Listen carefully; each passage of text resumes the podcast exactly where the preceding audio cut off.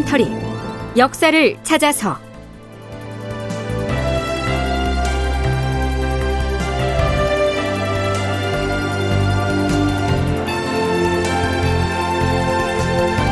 제 990편. 은폐된 토지를 찾아라. 양전 사업. 극본 이상락. 연출 최홍준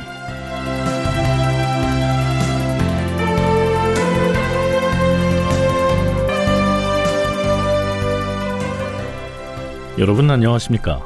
역사를 찾아서의 김석환입니다. 지난 시간에는요. 비변사에서 선조에게 올린 시무책의 내용들 중에서 주요 항목을 간추려서 소개를 했지요.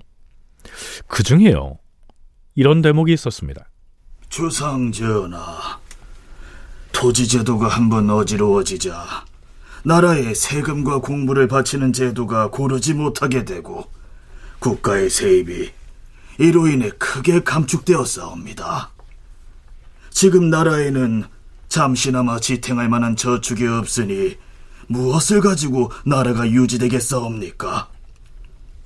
농업 용지와 농사의 실상을 조사하는 일은 경솔히 의논할 수 없지만 해당 관청으로 하여금 규정을 만들도록 해야 할 것이옵니다. 그리하여 팔도의 감사로 하여금 직접 수령들을 독촉해서 현재 농사를 짓는 전답의 면적을 해마다 감사에게 보고하게 하고 그것을 감사가 조정에 보고하게 해야 할 것이옵니다. 네, 지난 시간에 보내드린 방송에서는 농업 용지와 농사의 실상을 조사하는 일, 뭐 이렇게 쉽게 풀어서 보내드렸었는데요. 그 시기에 통용되던 용어를 그대로 옮기자면 양전 사업입니다. 양전 사업이란 토지를 측량하고 토지 소유자와 조세 부담자를 조사하던 제도이다. 조선시대에 국가는 토지 파악을 매개로 농민을 지배하려고 했으므로 토지의 측량을 매우 중요시했다. 그러므로 양전을 통해 작성된 양안은 국가 재정의 기초를 이루는 조세의 기본 대장이 되었다.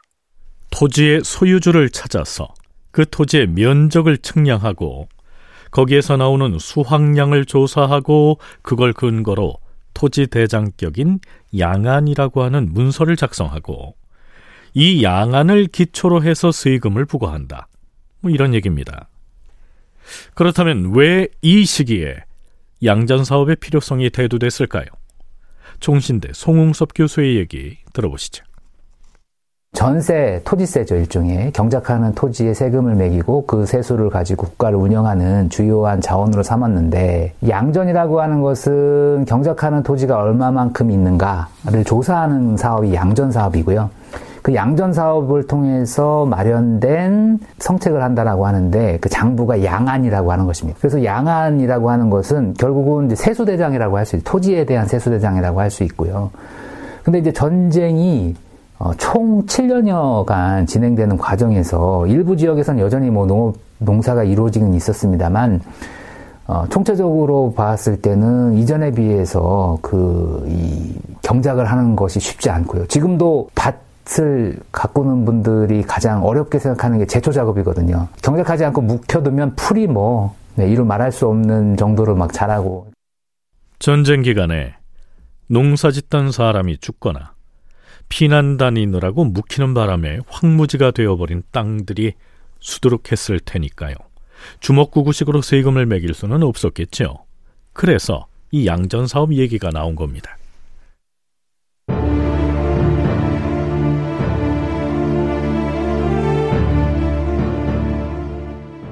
서기 1601년이면 전쟁이 끝난 지 3년이 지난 시점입니다.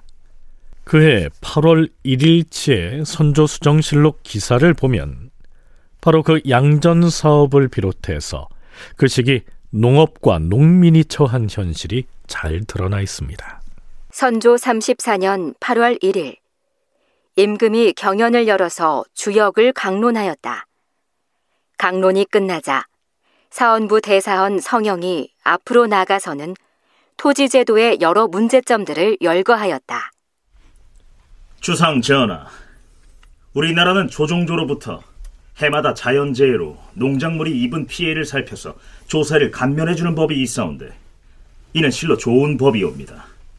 하오나 그 법을 시행한 지가 매우 오래되어서 폐단이 생겨난 까닭에 백성들만 고통을 받고 있어옵니다. 그 제대로 백성들이 고통을 받는다니 무엇이 잘못된 것인가? 난리가 난 뒤에 새로 개간한 땅에 세금을 매기는 법규는 어쩔 수 없다 할 것이옵니다. 그러나 간사하고 교활한 자는 결수를 빠뜨리거나 숨기고 비놈만 유독 고통을 받고 있어옵니다. 땅은 적어도 내는 쌀은 매우 많아서 지탱할 수가 없게 되었사옵니다.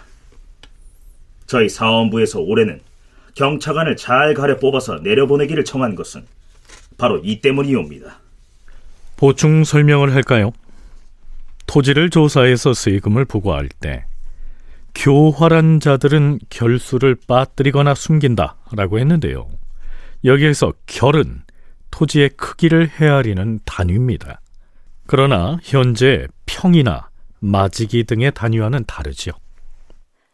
결은 농토의 넓이를 나타내는 단위이다. 농가 한 가구에 나누어 줄 정도의 면적이었고 삼국시대부터 사용되기 시작하였으나 그 넓이는 계속 변화되어 왔다. 고려 문종 때는 토지를 상등전, 중등전, 하등전으로 나누었는데 가령 상등전 1결의 면적은 하등전 1결의 9분의 4에 해당하였다. 이 제도는 조선 세종 때에 이르러 다시 6등급으로 세분화되었고 1등급에서 6등급으로 갈수록 토지 1결에 해당하는 면적이 증가하였다. 네, 예를 들어 설명을 하자면 가령 쌀 10가마를 수확할 수 있는 농지의 면적을 1결이라고 할 때 호남의 기름진 땅과 강원도의 척박한 땅은 1결에 해당하는 면적이 각각 다르겠지요. 그러니까 결은 농지의 면적을 나타내는 단위이기는 한데 토지의 등급에 따라서 1결의 면적이 각각 달랐다. 이렇게 이해하시면 될 것 같습니다. 또 한 가지 더. 교활한 자는 결수를 빠뜨리거나 숨긴다라고 했는데요. 부유층의 지주들이 자기가 소유하는 농지를 은폐하는 바람에 토지 대장에서 누락돼서 탈세가 이루어진다. 뭐 이런 얘기입니다. 이런 것을 토지의 결수를 은폐했다 해서 은결 이렇게 칭합니다. 이걸 색출하는 일이 또한 쉽지 않았던 모양입니다. 서강대 계승범 교수의 얘기입니다. 이른바 은결, 숨어 있는 땅. 실제 농사는 짓지만 중앙정부에 포착되지 않는 땅. 그런 은결이 많아지는 것이죠. 그러니까 후기 때 가면, 그래서 이 중앙정부가 파악한 토지 결수가 영조 때, 18세기 때 가면은 한 140만 결이 돼요. 그러니까 이 중앙정부가 파악한 토지 기준으로 보면 임진왜란 때 그 잃어버린 토지들, 파악에서 빠진 것들, 이거를 복구하는데 100 몇십 년 걸린 거예요. 그만큼 양전 사업이 힘들었고 중앙 정부가 강력하게 양전 사업을 밀어붙일 만큼의 카리스마도 없고 힘도 약하고 또 중앙 정부를 구성하고 있는 신료들이 누구냐? 다 지주들이죠.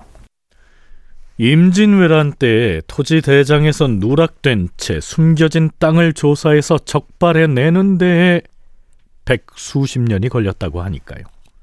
양전 사업이라고 하는 것이 얼마나 어려운 일이었는지를 짐작하게 합니다.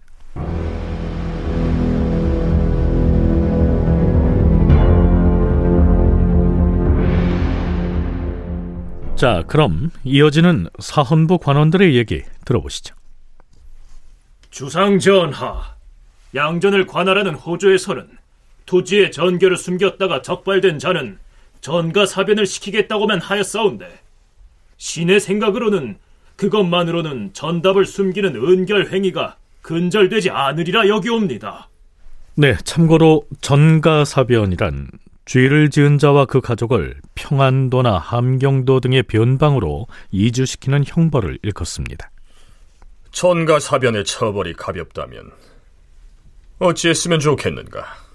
별도로 특별 규정을 만들어서 지방 수령이나 당화관 중에서 이 죄를 범한 자는 포박하여 태양을 가해야 할 것으로 여기옵니다.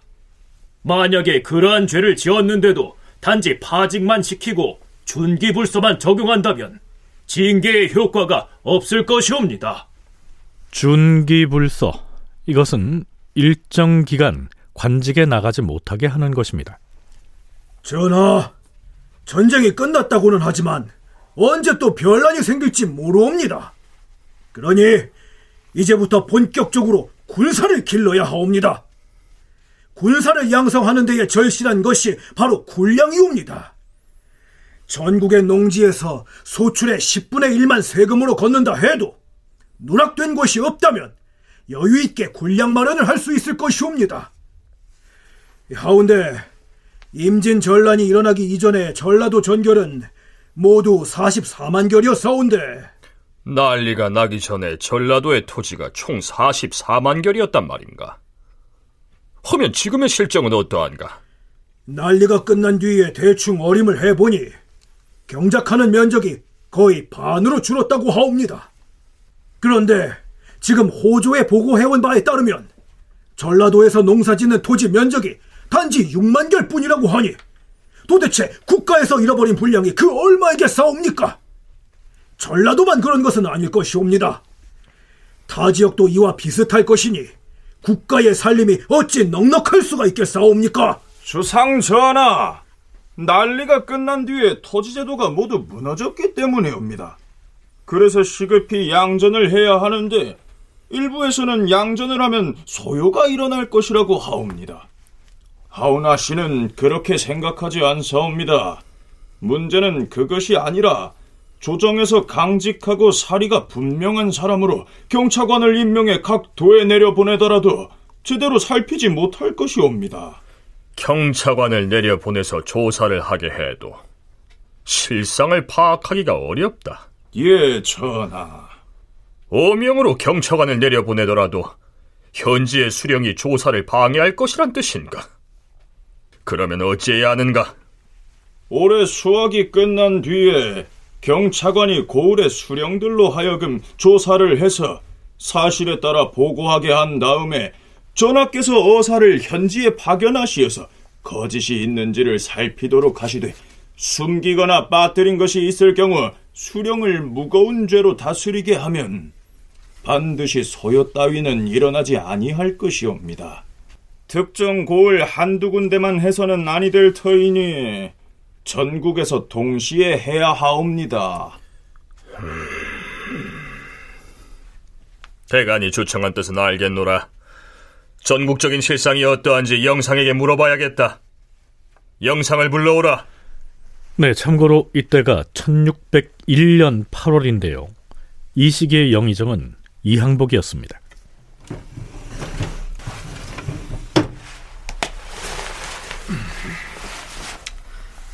부르셨사옵니까, 전하? 지금 대간에서 양전을 해야 한다고 주장하는데 영상의 생각은 어떠한가? 전하, 토지제도는 서둘러 점검을 해야만 하옵니다.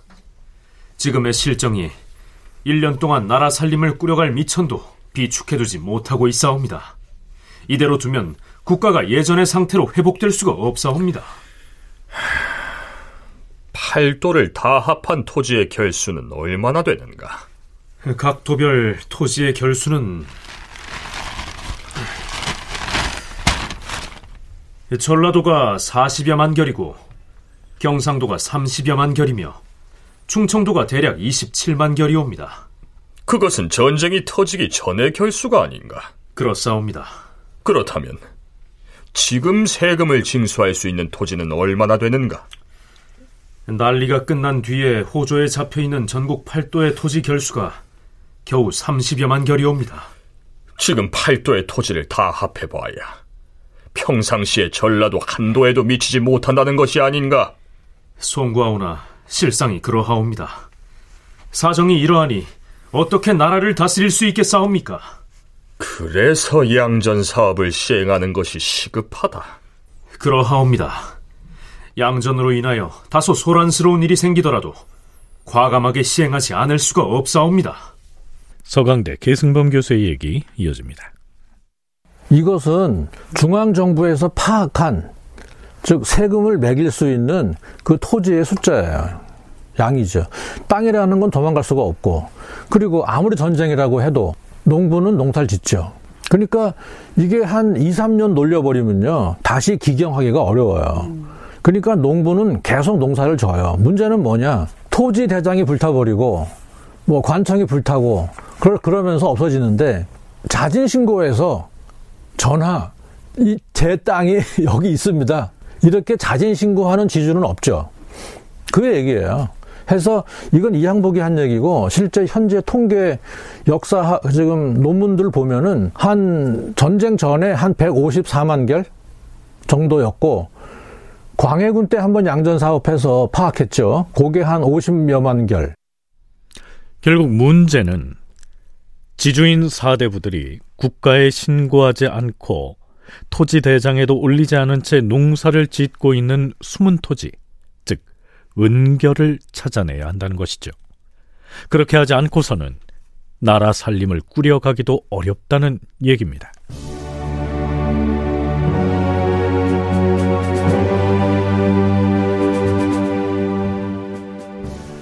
한국학중앙연구원에서 발간한 민족문화 대백과 사전에서는 양전 사업에 대해서 이렇게 기술하고 있습니다. 조선시대엔 법제상으로 20년에 한 번씩 양전을 실시하고 이에 따라 토지대장인 양안을 세 부씩 작성하여 호조와 각토 그리고 읍에 각각 보관하도록 경국대전에 규정되어 있었다. 그러나 양전은 대규모 사업으로서 그 비용과 인력의 소모가 막대하였고 토지 소유자 간의 이해관계가 첨예했기 때문에 원칙대로 행해지기가 매우 어려웠다. 전국의 토지를 조사하고 그 토지에서 나는 소출을 따져서 등급을 정하고 그 등급에 따라서 몇 결인지 결수를 정해서 토지 대장에 올리는 작업이니까 결코 쉬운 일이 아니었겠죠. 하지만 일본과의 7년 전쟁으로 토지 제도가 엉망이 된 상황이었기 때문에 무리를 해서라도 이 양전 사업을 끝마쳐야 국가를 운영할 재원을 확보할 수 있을 텐데요. 전쟁이 끝난 지 5년이 지난 1603년에 이 항복이 선조에게 추청한 내용은 이렇습니다. 전하, 지역적인 것들은 딱 잘라내고 근본적인 것을 먼저 해야 하옵니다. 양전하는 일은 결코 그만두어서는 아니 되옵니다. 양전을 하지 않으면 조정에서 종묘의 제사를 지내고 외국에서 찾아오는 빈객을 접대하고 불타 없어진 궁궐을 수축하는 일을 하지 못하게 되옵니다. 그뿐이 아니옵니다. 양전을 하지 아니하고서 군사를 훈련시키고 그들에게 녹을 주는 재정을 어떻게 판출해낼 수 있겠사옵니까? 지금까지 나라답지 못한 것이 무엇 때문이겠사옵니까? 토지 제도가 정비되지 않아서 그렇사옵니다. 정월달까지 기한을 정하였는데도 이제껏 끝내지 아니하였으니 나라의 기강이 어떠한지 알만하옵니다. 이 항복의 추청이 이러합니다. 양전 사업이 꼭 필요하나 쉽지 않다는 얘기죠. 다큐멘터리 역사를 찾아서 다음 시간에 계속하겠습니다.